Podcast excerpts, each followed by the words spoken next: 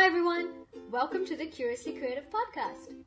Curiously Creative loves creativity and inspiring people to follow their own creative curiosities. We hope to bring you a bit of joy and inspiration with everything we do so that you can fall in love with creativity too. I'm your host, Akriti Lee, and each month I share conversations with all kinds of creative people who share their journeys and unique perspectives around their own creativity. We hope these conversations help us understand our own creative process and have the courage to live more creative lives.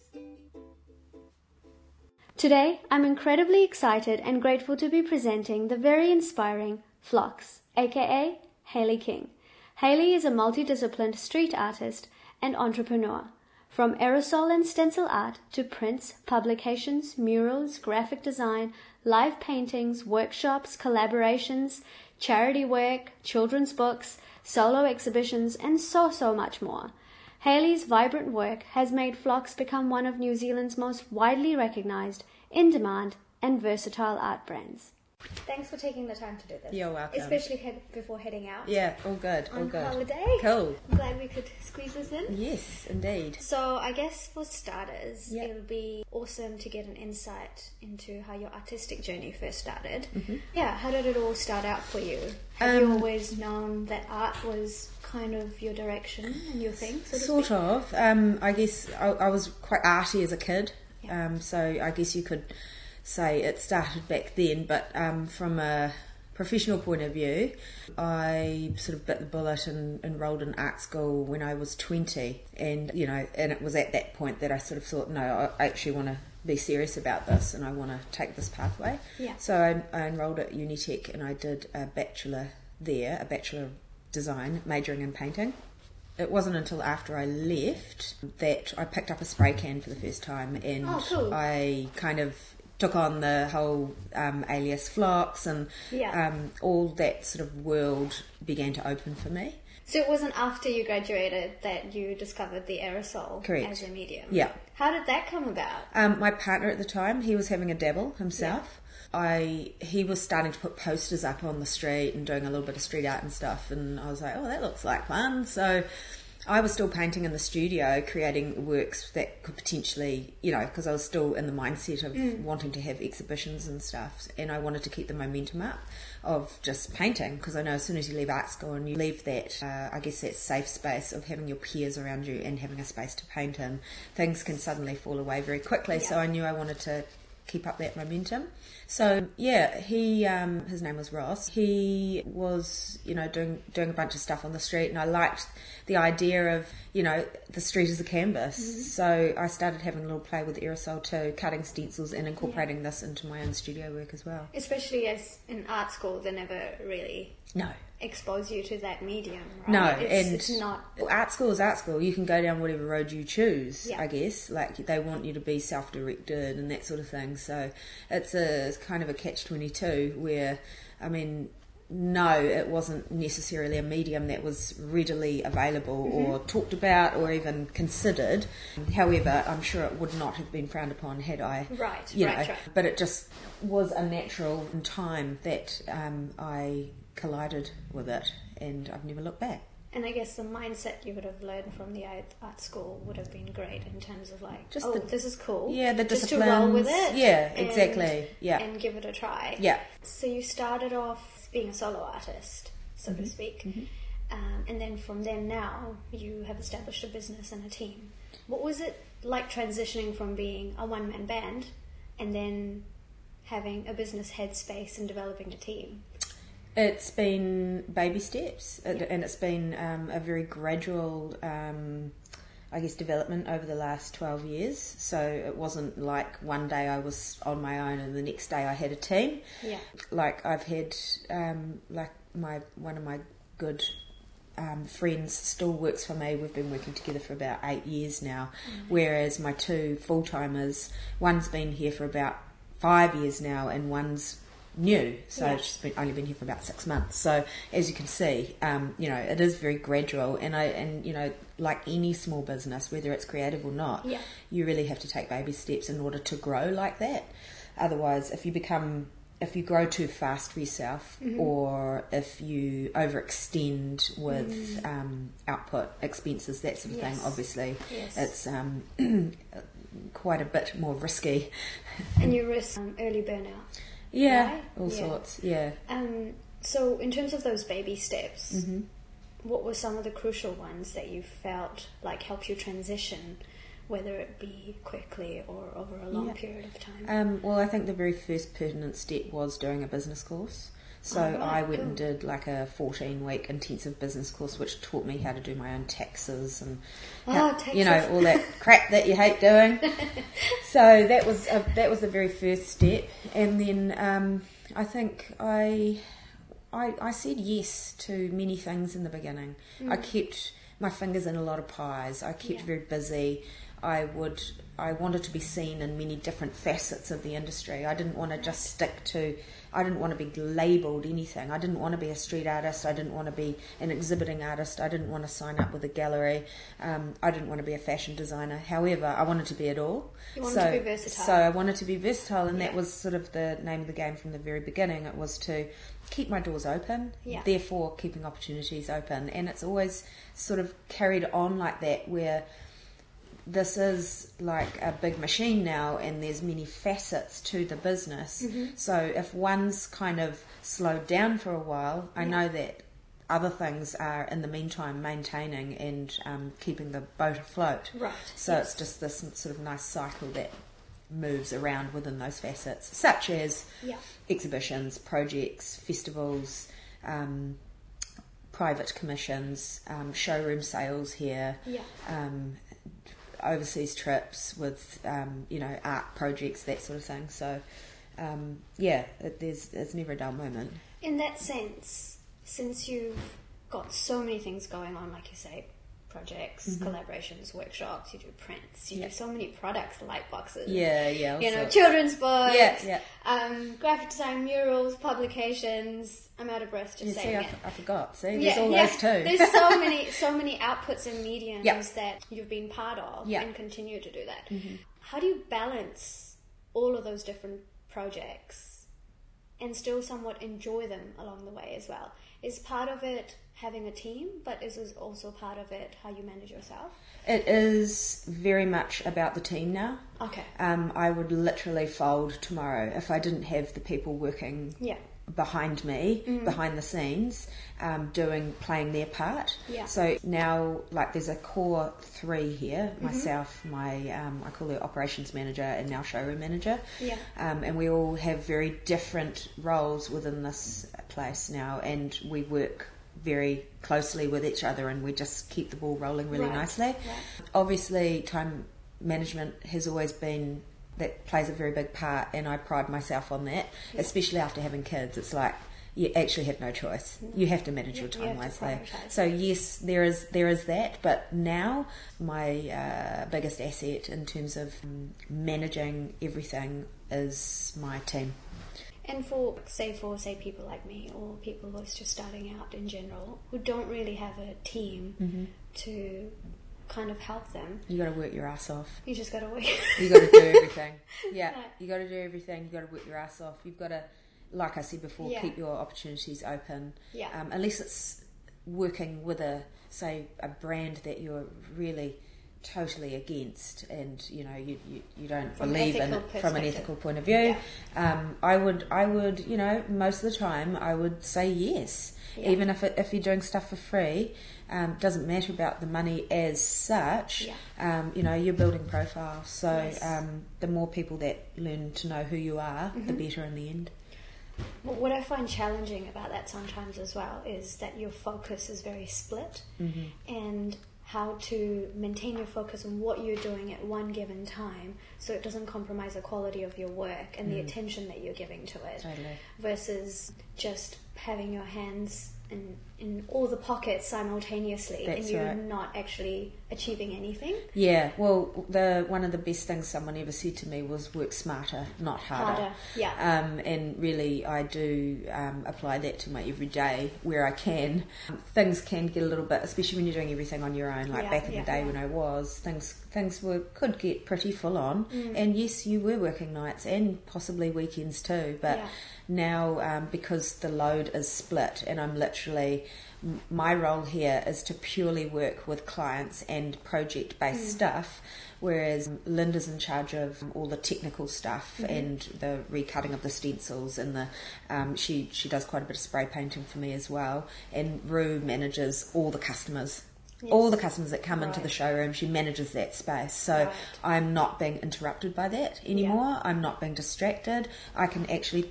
focus purely on case by case, project by project, and create new artwork. So, and if you didn't have a team, that would be kind of your own responsibility to make sure you're managing and giving yourself the space and the time. Yeah, even how it is now, I still have to literally put on one hat, take it off, and put on. Right. You know, in like 2 or 3 hours, I have to move on to another job because that's allocated this day or whatever, and that can be tricky because you're going from one kind of treatment to another, or you might be going from an indoor project to an outdoor and dealing with a totally different client, different needs, blah blah, that sort of thing. So, you know, that's pretty manageable in terms of juggling people's needs and having to put these different hats on. It's when I was constantly being distracted with administration. Right, yes. I mean, if I had to do Rue's job, for example, I'd never have any time to make new art, ever. Yeah, because that's the other thing, right? When if you get so caught up in the admin side of things, but your passion is to create as well. Mm. And then, like, I find I get bored of my own stuff really quickly after like 1 month I've been creative and I was like and then you're trying to sell it at the same time, like totally do you feel like you really need to keep doing something new or creating something different, even if it doesn't end out on the sales table? It's for yourself like feeling like you're staying connected with what you're doing. There's a certain style that I know people love of my, what I offer, and that's what I call my bread and butter. That's my Floxy style, I call it, and I'll paint that probably till the day I die because that's what people love. Yes. But in order to fulfill my internal artistic needs and to make sure that I'm constantly evolving, I now make sure that I put time aside to create new work, to go to different cultures and experience new places and take from that, respond to that, just as I did with the Indian trip, Taiwan, that sort of thing. And from those experiences comes a new body of work, as well as, and probably much more importantly, a different level of respect from people. Yes, so. And that's how you kind of take responsibility of your own inspiration, right? Yeah, and make time for it. Yeah, I think that's one of the interviews I did recently where he said inspiration is a decision. Yeah. You have to decide to be uninspired. Yeah. Because it's really everywhere. So if you want to, you can seek it out. Yeah. In that sense, have you ever experienced moments where you've been stuck for inspiration or motivation? And how did you get out of that funk? It's always a hard question. I literally don't have room for that. Like, I have to keep moving. Right. So maybe that works in my favour. Right. Like, I don't have time to not come up with stuff. I just, I work quite fast. Right. I don't sit around overthinking things too much. Right, yeah. I literally am, I'll spend a day putting together a pitch, for example, for... just yesterday I did a pitch for an internal staircase, and I'll spend 6 hours on that. Yeah. And that will be the full-on pitch visual for the client, whereas some people might sit on that for a week or something. Right. But I'll flick that over. They'll give me some responses. It's very rare that I have to start again, but they'll give me their input. Then I'll make some changes, that sort of thing. But generally speaking, I work quite fast, and I don't really have time for that. Right. Which possibly works in my favour. That makes sense. Because if you're just, if you're sort of sitting around, overthinking things, and you're not going to get anywhere.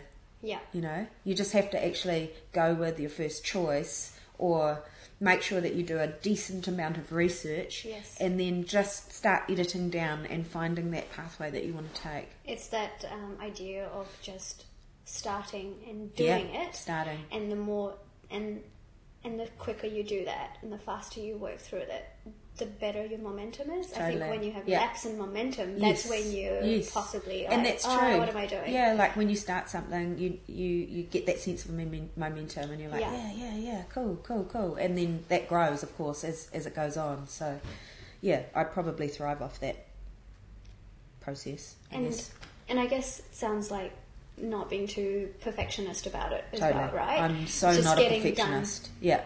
Yeah. I know artists that are, and there's very good things and not so good things about that.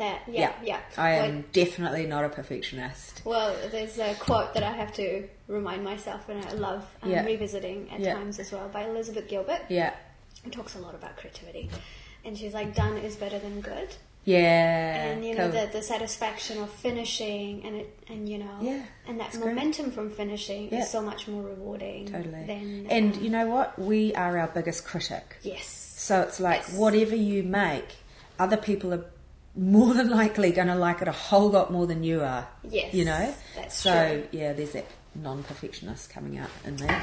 So leading on from that, sometimes I find as artists, owning your own style or your way of creating or your own creative process, so to speak, can be quite challenging. Have you experienced that for yourself? And what advice would you give for building confidence to really own your own creative process? I think it's probably one of the fundamentals of what I would call success. Right. Like when you build an aesthetic and you build, when you're building an aesthetic, you're building a brand. You're building a brand around yourself, and you want people to see it and know who painted it. Yes. I mean, that to me is something to strive for. Yeah. I like the idea that people will see something and know that it's Flox. Yeah. I mean, I think, you know, stay confident, and you don't necessarily have to have one type of aesthetic, but I think it's definitely good to hone a set of skills to the point where you feel very confident in what you do. And you may have one aesthetic. Over the years I've sort of split into two. Like I've got my Floxy style, which is the bright colours, layers, but then I've got the clean cut graphic graphicness of the actual stencil, which has become the artwork itself. I don't think people should be afraid of that. Right. Yeah. I think it's because we sometimes get stuck in comparison where your way of doing things might not be the way others you see who are achieving recognition or success are doing it. So you kind of go through moments of doubting the value of the way you do things, the value of your process and your work. Well, I mean, everyone's unique. Everyone's unique. Yes. And if you hone your own set of skills and you push, then no one's going to be able to create work like that in the world. At the end of the day, it's how they experience it, right? Yeah, that's right. Yeah. Cool. And I think this is something that's coming up for me recently in conversations with friends and things like that, is when you do something you love as your job, you can sometimes forget why you love it. It's hard to stay connected with why you love it because you're just so preoccupied with the grind and the getting through things and, you know, hustle. Take it for granted too. Yeah, and then you get moments where like, why did I start this? You lose that connection with it. You can get kind of lost amongst it all with all the happenings and what's going on and around. How do you stay connected with why you love what you do and remind yourself of it as well? I think it comes back to that same thing where it's a balancing act of creating work that people want and then creating work that feeds my inner artist. Right. So keeping myself satisfied. That's what reconnects me and takes me back down to ground level of this is why I do this. I love what I do. Yeah.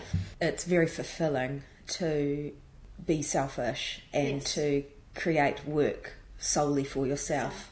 And hey, if people like it, bonus. But you know, honor yourself first. Yeah.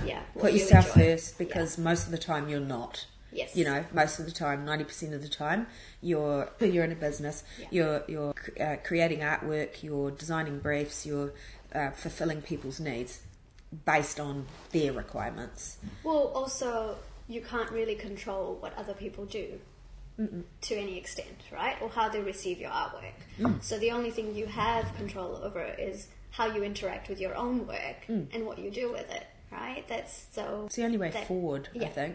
And it's the only way to maintain that sort of satisfaction and to just be, it's just a sense of realness, you know. Yes. I mean, far out, sometimes I really do, I pinch myself every day. I'm like, wow, I'm so grateful, you know, I really, really am grateful for where I am, and, you know, the life that I've created, you know, that I've carved out for myself. Never would I have thought in a million years that this is where I would be. But now it's like, I can't imagine doing anything else. You know, I can't, what would I do? What the hell would I do, you know? I guess that's one way to know you're doing the right thing, because you can't imagine anything else. Imagine anything else, you know. It's like, oh my gosh, what would I be doing right now, you know? So, yeah, I'm truly grateful, and I am aware that it does feel like a bit of a cycle for me. I'll get to the point of, you know, I would have created a new body of work, which normally comes out of going somewhere, because I use my travels as a point of inspiration, as a way to create new bodies of work and sort of start again, reset. Right. And then, you know, 6 months to a year down the track, after I've sort of released that body of work and there's been conversation about it, you've had feedback, maybe sold some stuff, then you find yourself slowly getting back to that point A again, wanting, needing, yearning to create something new. Yes. And to go and seek what you need to, you know, explore. Yeah. And taking action and responsibility for that space. Yes, exactly. In terms of creativity, do you feel you have any tools or practices or mindsets even that you feel help you be more creative with your work?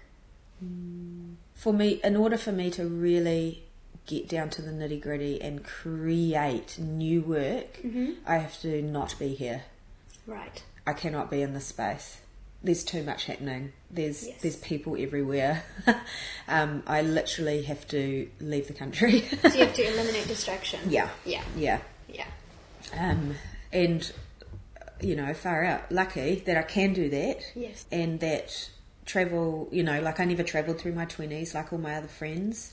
I had my first baby when I was 26. I was building a business from the age of 23 or 4. Nice. And so it wasn't until I turned 31 that I started to travel, and that was because I was travelling for my work. So it's ended up being wonderful, because I hate the idea of being a tourist.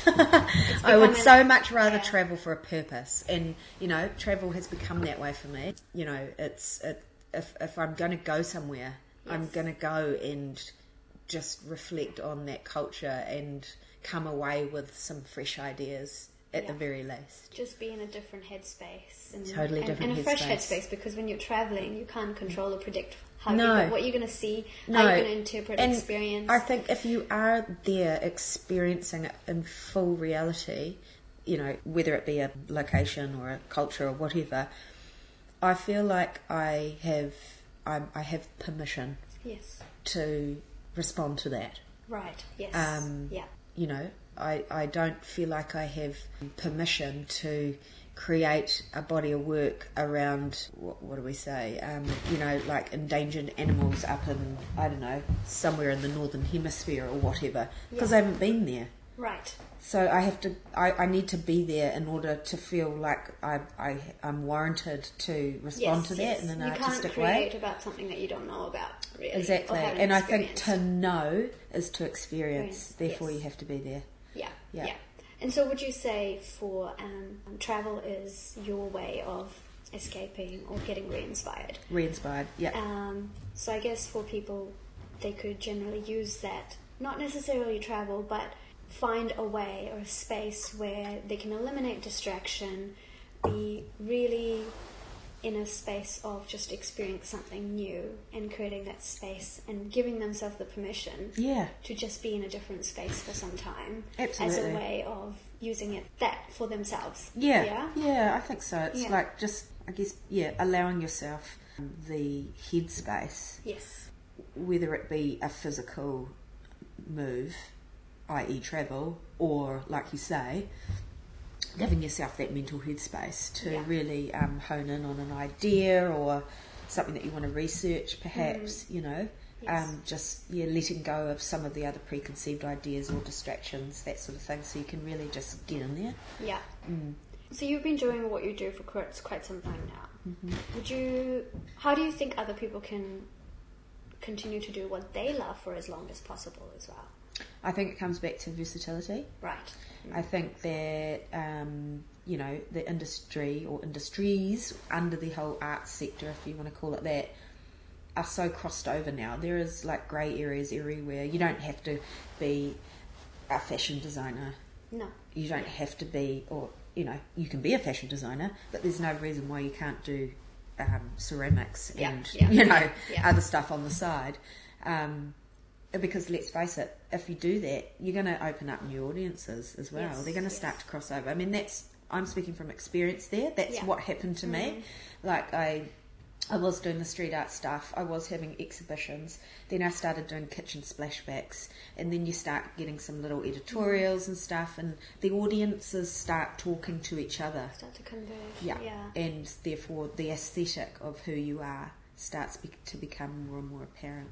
Yeah, I think when you first start out or when you're younger or fresh out of, say, university as well, you think in very much labels because you're, say, trained into one direction. It's like, this is all you can do, but you have so many more possibilities if you're open to it. And totally. And I like to think things have changed there. Yes. Like, I think 12 years ago when I was at uni, it was very much like that. But I think, for example, AUT, I think they're a bit more sort of progressive in that way now, and there's a bit more emphasis on professional development, for example, like actually teaching you skills such as how to run a business and that sort of thing. Yeah, yeah. But also, yes, you can do a degree specialising in one of these subjects, but you're not necessarily destined to go down that one track. Yes. Yeah. It's not to say you don't have other options. Totally. Yeah. Yeah. Have you, in that sense, because sometimes knowing what you need to do and doing it can be a different thing, right? Yeah.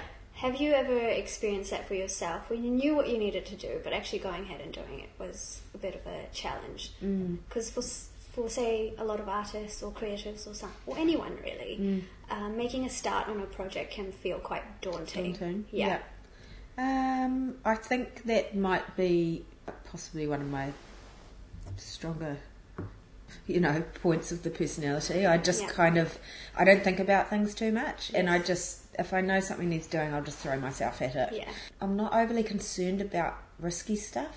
Right. If it fails, it fails. You just get on with it. I just get on with it, I think. That's awesome. Yeah. It's like, and I know that, like you said before, when you throw yourself into it and you make a start on something, you're practically finished. Yeah, once you have the momentum, right? Yeah. Once you start, you're nearly finished. It's so, like, just throwing yourself into it, you know. So have you ever had, in that case, moments where you felt like a failure? Or, like, felt like you sucked at something didn't work out, and how did you get back up from it? Or is it because of that? I mean, I'm sure, yes. I'm not going to bloody well think of an exact experience. Maybe earlier on, if not so much now. Yeah, I mean, I guess earlier on, when we were doing the business course and stuff, I felt like there were a lot of failures there because it was so outside of my comfort zone. Yes. Having to learn all that administrative stuff, you know, there were times where I was like, oh my God, I just want to paint, or, you know. Yeah. I think maybe it's about, even though I do what I love, there's many things still every day that I have to do that I don't really want to do. Yeah. So I guess it's about putting yourself out there into those uncomfortable zones, and travel's a bit like that for me anyway. Like, you know, India, for example, there's nothing comfortable about that. No. Nothing whatsoever. It was hard, but man, I loved responding to that, and I loved creating the work. In fact, there was just so much inspiration. It was tricky to even just edit it down in a sense. You end up expanding your boundary, right? You think you have this sort of cap, so to speak, and then it gets tested, and then you're like, whoa, shit. I know, right? And then, I made it. And seeing other people's work, whether it be contemporary or historical, it's like, you know, it's just, it's about filling that bag of tricks and bringing it back. I think it's the doing stuff outside of your comfort zone. Eh? Yeah. Have you ever fallen into comparison funks? Because sometimes that can... You're constantly comparing yourself? Buzzkill, yeah, like where, you know, someone who's doing something similar to you or is more successful or social media can be the devil that way. You kind of see something and you're like, oh, I'm doing it wrong. Or you start to entertain doubts in your mind sometimes. It's really funny because when I first started, there was like Facebook and stuff was like, I didn't even know Facebook was around then, and certainly Instagram wasn't. The whole social media thing blew up, like, you know, probably 6 or 7 years ago, I don't know. So you know, soon after starting my own business, I joined Cut Collective, which was a group of 4 like-minded artists, and we did projects together. And that was a way of, I guess, power by numbers, finding our way collectively, because I really do feel like we were at the forefront of a really interesting movement where, like, we didn't have anyone as role models. Yeah, I literally was doing everything, making decisions sort of blindfolded, you know. So no, I wasn't comparing. Yeah. Because that would have been nice. Yeah. I didn't have anyone to compare. Right, like we were literally just, as I say, blindfolded, just trying to figure stuff out. Or get out of any funks. I don't or think doing so. No. Oh, awesome. Yeah. I think also having a team or like a group of people that you're working with is mutually supportive as well. Definitely. Which kind of makes you feel a little less fearful rather than being you've got your peers to critique you. Yeah. You know. Yeah. Hey, what do you reckon about this? Oh, no. Yeah. You know. Or why don't you try this? Oh yeah, that's a good idea. Okay. Outside of work, do you take part in any other creative activities that are just for yourself and your enjoyment? No, you love your work. Sorry. Is it? Work is not joy. Yeah. Ain't nobody got time for that. Or it's like travel. When you get to travel. Travel is and you know, we're going up to Indonesia next week, and that is actually holiday. Yeah. In saying that, you know, I will be undeniably looking around and, you know, drawing some comparisons between my trip. Well, I've been to Bali a couple of times, but also the trip up to India last year, you know. And, you know, I love going back to Bali because of the indulgences there and the time out that I get. But I also have in the back of my head that I love to cut a track up there and to do some stuff. So I'm always on this, I'm sniffing out stuff all the time just to see what will happen. In terms of, say, going back to a bit on the your creative process, how do you come up with your ideas and develop your projects, art pieces, etc., products? The projects are often driven by a brief. Right. So it's so they come to you as opposed to you seeking them out. Yes. Yeah. Yes. Okay. So that's project-based stuff. Like I will work to a brief, which is good because you get restrictions, right? Yes. And you get a thematic that you need to research, and there's your starting point. With private commissions, people are often fundamentally let them choose which flora, fauna they want. Yeah. They can look at past examples that I've got on the website, for example, and then they just kind of, they don't need a sketch or, you know, they let me go for it. Yes. So there's different levels of freedom and exactly. Yeah. All right, I'd love to finish off with a quote by Albert Einstein, where he says that creativity is contagious. Pass it on. What are your thoughts on this? It's definitely contagious. I think that would relate to the whole collaboration aspect of, like, that's a big fundamental yes in terms of my practice. you can't sit inside your little circle, your little bubble, and create stuff. You've got to like look around and work with others where you can. Yeah. I had to quote for something in the Herald recently about collab, you know, what did it mean to me? And, you know, collab with another artist or a group of artists will take you down a path that you never would have otherwise gone down on your own. And again, it's not easy. It is putting yourself outside of that comfort zone because you're having to let others in. Yes. And lots of artists don't like doing that. No. But, you know, my kaupapa or my ideology is to share and to cross-pollinate because I know that's going to get us so much further. Yes. You know? Yeah. Awesome. That was a nice way to finish up. Cool. Thank you. So that's it for this episode of Curiously Creative. We hope it has sparked a little or a lot of creativity and curiosity in you. Curiously Creative is a production by Curiously Creative. Who would have thought? So if you'd like to know our comings and goings and check out some more inspiring content, head on over to curiouslycreative.co.nz. Until the next episode, with lots of love and a massive splash of joy, Akriti, your creative curiosity advocate. Oh, and if you enjoyed this episode, please do leave us a comment on iTunes, as it helps more people find these conversations.